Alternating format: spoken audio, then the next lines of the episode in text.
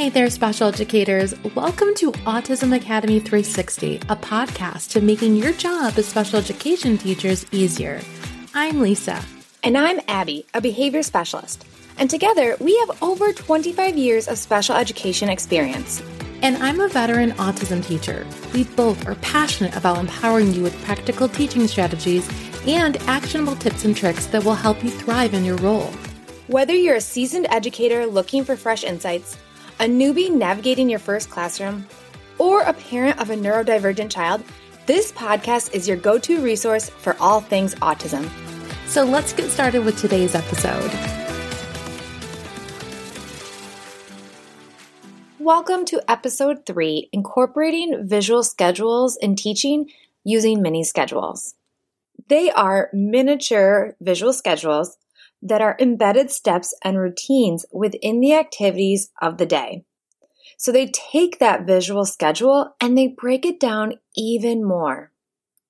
Think about your student, and as they go over to their visual schedule, they take the next piece, which might be math. Then they go over to the math station and they stand there and they look around and they don't know what to do. This is the perfect place to add a mini schedule. Remember, autistic students are visual learners. So these mini schedules will support them in what can come next without any adult intervention. They help students in so many ways. They can help students to better understand expectations. It helps them keep basic understanding of time. And it can support them when there are changes in the routine. Sometimes people ask, why do I need a mini schedule when I have a student's visual schedule? And that is a great question. On a visual schedule, you might have a picture for a reading block. And reading blocks can be very long.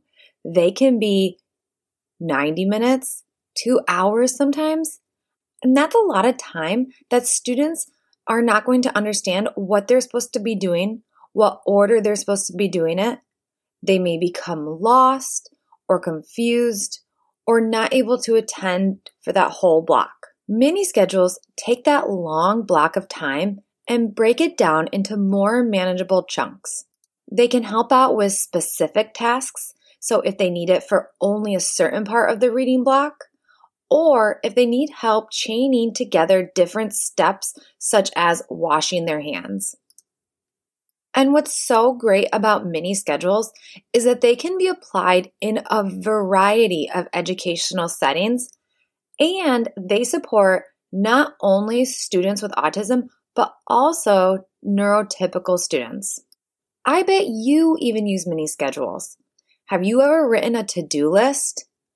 That's a great example of a mini schedule. So, how do you make mini schedules for your students?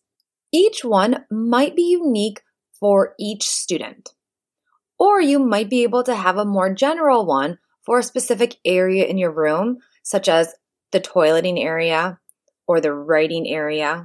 But if you're going to think about how they're going to be most beneficial for your students, you first need to identify an area that they're struggling.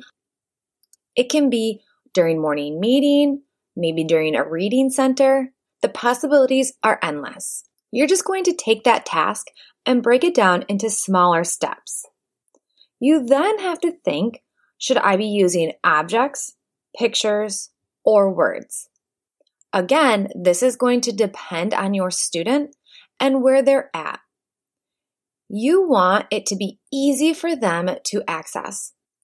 So if you have a struggling reader, you don't want to give them just words because they want to be able to look at that and not have to put any extra brain power into decoding the words.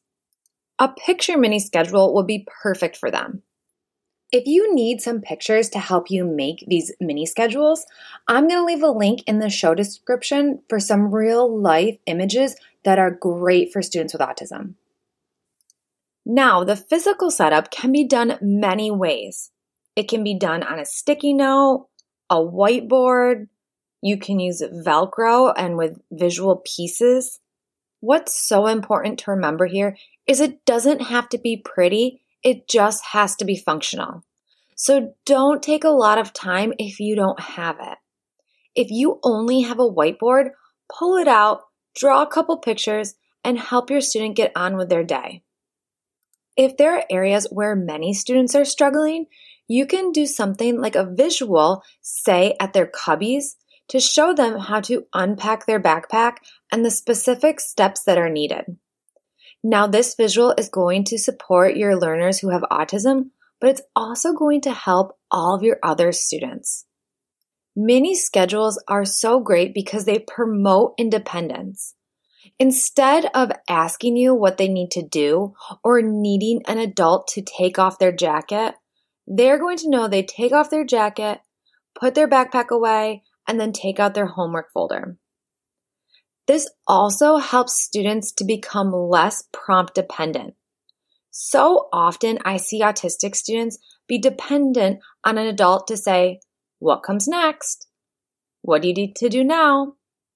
Instead of having to have an adult right next to them, seeing a visual is going to allow them that independence that they need. It also creates consistency for students and adults. I have a toddler at home and I created a mini schedule for bedtime. I realized that my toddler was struggling but also my husband and I were. We were doing things out of order. I have to admit, we were forgetting to brush teeth some nights. So, this mini schedule helped him learn what order everything had to go in. It helped keep the adults and him in check. And he did not need this forever, just like your students won't. Eventually, you'll be able to fade that visual, and just completing one step will alert them that they need to move into the next one. Some other ideas of when you can use visual schedules are if you have a class party. This is a time of usually great stress. The routine is different, there's heightened emotions. Using a visual schedule to prepare your students of what's going to happen in even just the hour of your party is going to help prevent many unwanted behaviors and unwanted stress on the student. This is also a great strategy to share with families. So often I hear families say it's a struggle in the morning to get on the bus. It's a struggle to get ready for bed. These supports don't just have to be in the classroom. If you think about your own life, you have many mini schedules. I think when I go on an airplane, there's a little mini visual schedule to tell you how to put on your safety belt. When I buy furniture from IKEA, the directions are all visual schedules. So, what are some other ways that you can use them in the classroom? You could use them if you have a time for centers. You could put pictures of either the adults at the center or the location that they're going to go, and that can be a visual schedule. You can use them during morning meeting and say, first we're going to do calendar, then we're going to sing a song, and then we're going to go back to our seats. You can do it during a read aloud or during a math station or even during a writing station. It could look like get out the piece of paper, get a pencil, put your name on the paper, and start writing. These may seem simple, but they can make huge changes in your classroom management system by making students as a whole more independent. Are you constantly getting bad reports from special areas like PE or art? Start making mini schedules for those times to support both your students and your teachers in those special areas of their day that are so enjoyable. Now, time is limited and you might not have time to plan with all of these teachers. So I suggest printing, laminating, and Velcroing pictures of common activities that happen in those different locations. Then give them to that teacher and say, This is to support you with some students in my class. I know that we might not get time to plan every day, but you can use these to quickly and easily put together a mini schedule to also make your life easier. I hope this helps you implement mini schedules into your classroom. We created this podcast to support teachers just like you. And to celebrate the launch of this podcast, we are doing a giveaway. Two winners will receive a $25 gift card to each of our website stores. And there are two ways to enter. You can screenshot your favorite episode, episode one, two, or three, and add it to your Instagram stories. Be sure to tag one of us, either Lisa at Chalkboard Superhero or me, Abby, at Mrs. Moe's Modifications. Or you can write a review on Apple Podcasts. Be sure to include your name in your review. You get two entries if you do both. The giveaway closes on February 18th, 2023. Winners will be announced on February 19th on Instagram. If you want to learn more, you can always head over to our websites. We'll leave the links in the show notes. Thanks for joining me to learn all about mini schedules. Catch you in the next episode. Thanks for tuning in to another episode of Autism Academy 360. We hope that you've gained some tips and motivation to fuel your week ahead. Before you go, don't forget to hit that follow button on your favorite podcast platform so you never miss an episode. If you want to show support, head to Apple Podcasts and leave your rating and review.